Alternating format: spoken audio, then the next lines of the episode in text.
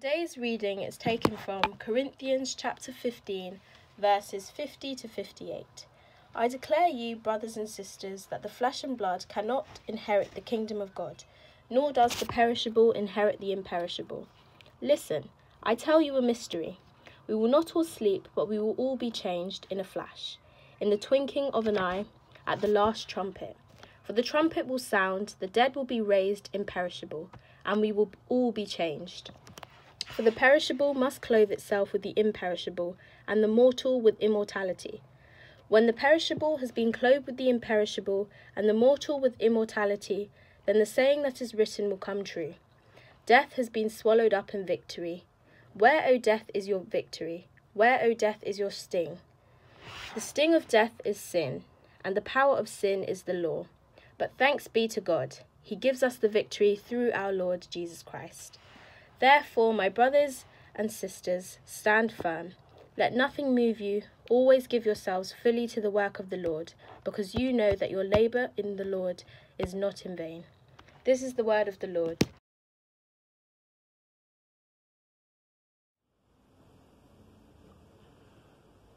Since Easter, we've been looking at what the resurrection of Jesus means for our world and for our lives. And this week we reached the finale of 1 Corinthians chapter 15, verse 57.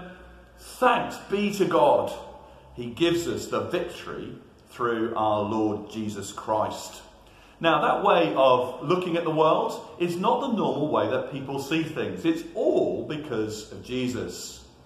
And it will give a hope that stands out and that we'll want to share with other people. I was reading a newspaper article uh, a couple of weeks ago. Uh, the author says, The modern world has been shaped by the belief that humans can outsmart and defeat death because of modern science. And he goes on to say that we now see death as merely a technical problem. The heart stops pumping blood because not enough oxygen reaches the heart muscle. Viruses settled in my lungs because someone sneezed on a bus. And science believes that every technical problem has a technical solution. So the writer comments We don't need to wait for Christ's second coming in order to overcome death. A couple of scientists in a lab can do it. And it means the question on the lips of everyone from the White House through Wall Street all the way to the balconies of Italy is when will a vaccine be ready? When, not if. A journalist for a rival newspaper wrote a week later that we falsely view science as a sort of magic, a force that can solve all problems and ultimately save us from death.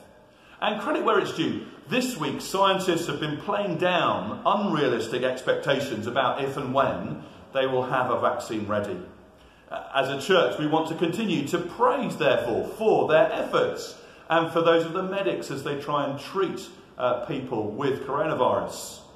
God normally works in the world through means, through us human beings doing what God made us to do. So we pray but we Christians don't want to place too much faith in human science. It will always have its limits.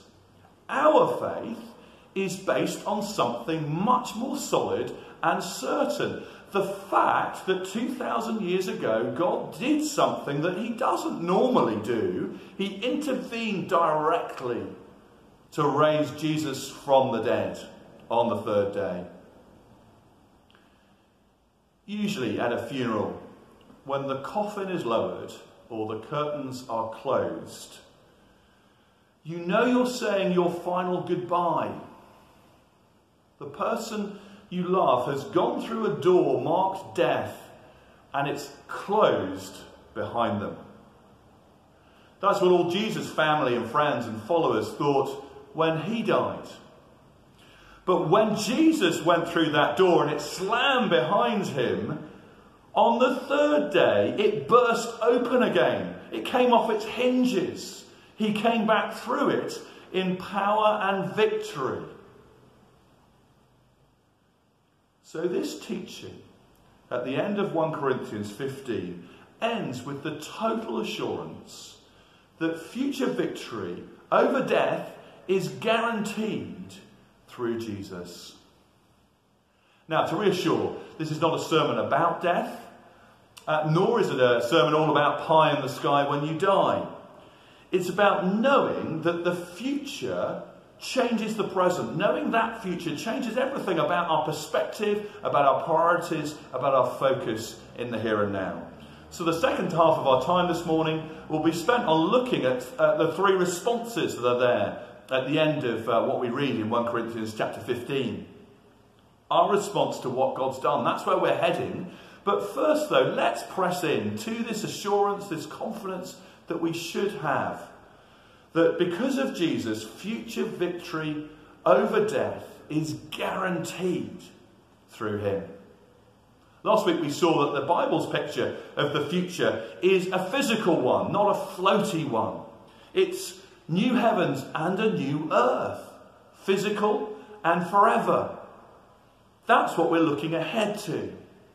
And so if you look down to verse 50, do you see the problem we have? It's the word perishable.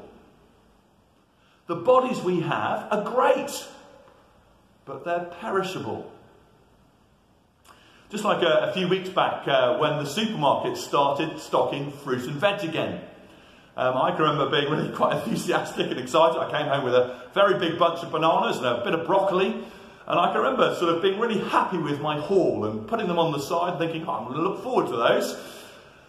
And I kind of didn't get as organised as I could and should have done. And as I uh, waited and looked forward to it, but didn't actually eat everything, it doesn't have a sell by date on bananas, does it? But I could see them perishing in front of my eyes. That's how it works.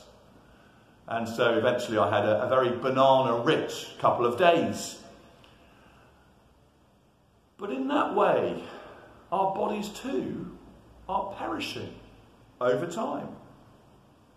The future is physical. We're going to need a body. So, how are we going to end up with a body that's ready for the future? And we need a new type of body, an imperishable one. How's it going to happen? Well, verse 57 thanks be to God. He gives us the victory through our Lord Jesus Christ. The great hope for the human race for you and for me is for our future to be tied with Jesus and his resurrection, his future, his resurrection body. A couple of scientists in the lab can't beat death. But at Jesus' second coming, and that's what's talked about and pictured in verses 51 and 52, with a fanfare of trumpets to welcome him, in a flash, in the twinkling of an eye, we will be changed. God will give us bodies like the resurrection body of Jesus, imperishable, immortal, ready for his eternal kingdom. That's the future. Of course, it, it hasn't happened yet. Uh, it won't happen until Jesus comes back. It's why we have to be so careful at the moment. But the fact that Jesus' resurrection has already happened, it guarantees that future. And it means that we can say, verse 54, what is written will come true. Death has been swallowed up in victory. And you'll see from verse uh, 55, there's even a victory song, the, the kind that you get uh, in a cup final it's, um, it's Wembley Stadium. There's 10 minutes left. The team that no one gave a chance to is 10 0 in the lead. And you can hear the song echoing around the terraces. Where, O oh, death, is your victory? Where, O oh, death, is your sting? Isn't that such good news? Not least in a week where we've gone over the 30,000 mark. For every single one of those 30,000 people Every single one of them who died with their faith in Jesus' death to pay for their wrong in their lives, in Jesus' resurrection to bring new life forever. Every single one who died with that faith and that hope, we can sing on their behalf, Where, O COVID 19, is your victory? Where, O COVID 19, is your sting? I don't know how you feel about that. Does that feel very odd to be taunting death? Does that feel uncomfortable? It's not denial. It's not bravado. It's saying in a very real, in a very real way, death, you look really scary. The agony of separation, the grief, the pain, the end of hopes and dreams, the waste of potential, the loss. Without Jesus, I'd be terrified. But with him, where is your victory? Death, you simply open a door to being with him forever. Where is your sting? Sure, for those left behind. The grief, the loss, but not for the one who dies. Welcomed as a daughter or a son of our loving Heavenly Father, forever with him, belonging to him now and then in his kingdom, his eternal kingdom forever. There are three responses to these wonderful truths at the end of what we read. The first is in verse 57. It's spontaneous. Thanks be to God. And that's the life of someone who knows this and has received Jesus into their lives. It's, it's, it's knowing that we've always got a reason for thankfulness in our lives, whatever we're going through. It's not, it's not pretending, it's not sort of going through life with a sort of fake smile, a fake grin. But it's knowing that this is true of us because of Jesus. And it's thanking God, it's rejoicing in what He's done and who He is. Even when we're going through very hard times, even when we're in the valley of the shadow of death, we say, Well, fear no evil, for you are with me. So, thanks be to God, verse 57. Secondly, verse 58 stand firm, let nothing move you. The only event in your future and mine that is certain, even more so, even than the sun getting up uh, in the morning, the only thing that's 100% certain is Jesus' return, his coming back. His coming is it's described with a fanfare of trumpets to, to judge the world, to restore all things, to make everything right, the new heavens and the new earth. And so to change his people, to clothe us with the imperishable, with what's immortal, with new bodies that are ready for his kingdom. That's the future for everyone who trusts in him. So stand firm. Let nothing move you. God has promised, so it's certain. Don't let anything shake your confidence in that. It's the only rock to build our lives on. So let me say, you won't let coronavirus and this crisis uh, undermine that confidence at all, will you? Sure, there are questions it throws up. Why has God allowed this to happen? What is God's purpose in the world during this very, very difficult season that we're still going through?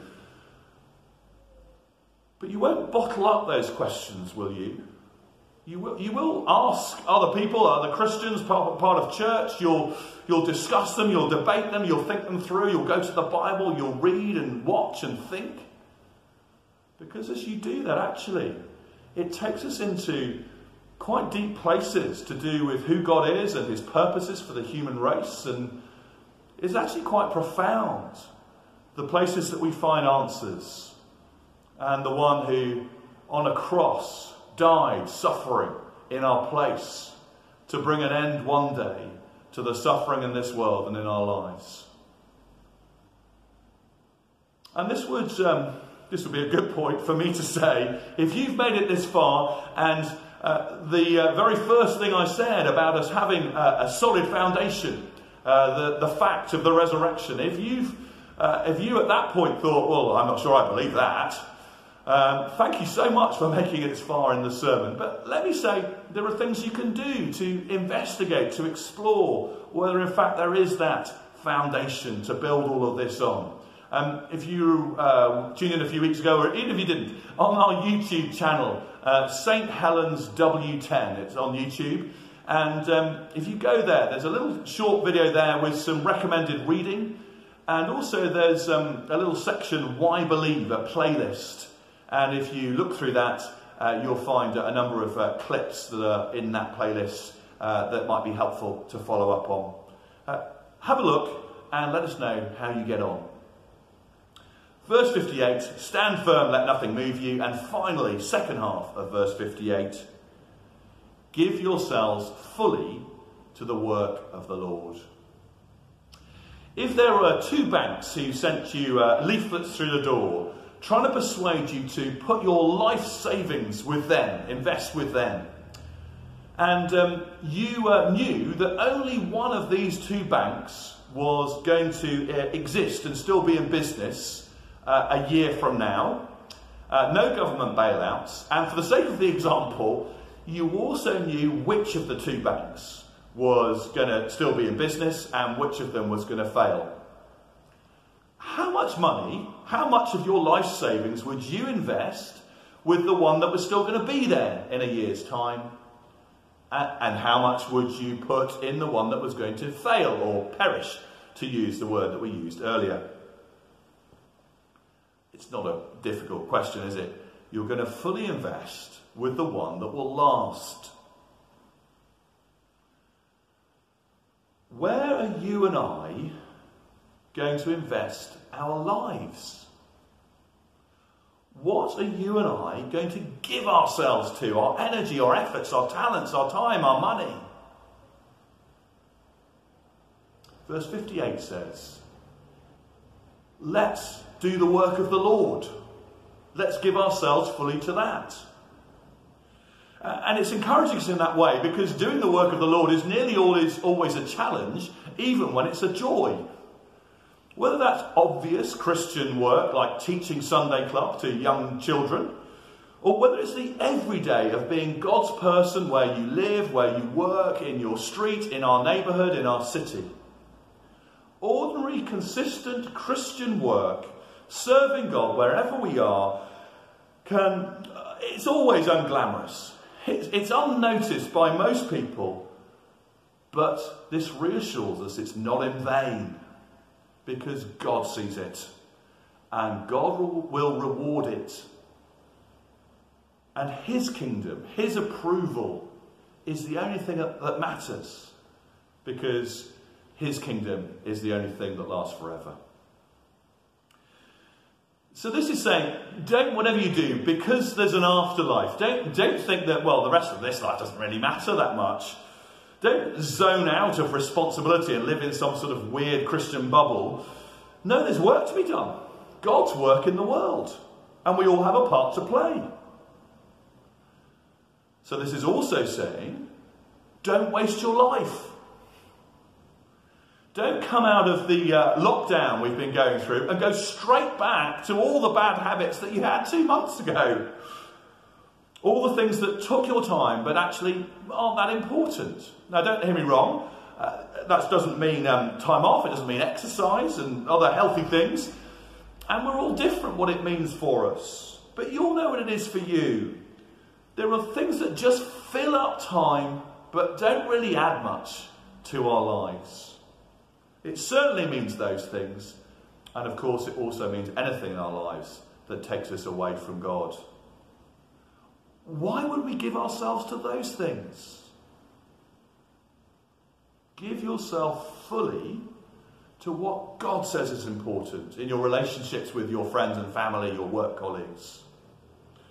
Give yourselves to what God says is important in terms of how you spend your time uh, in terms of how you spend your money, if you look at the beginning of chapter 16. Give yourself to the Lord's work in your life and through you in the world around you.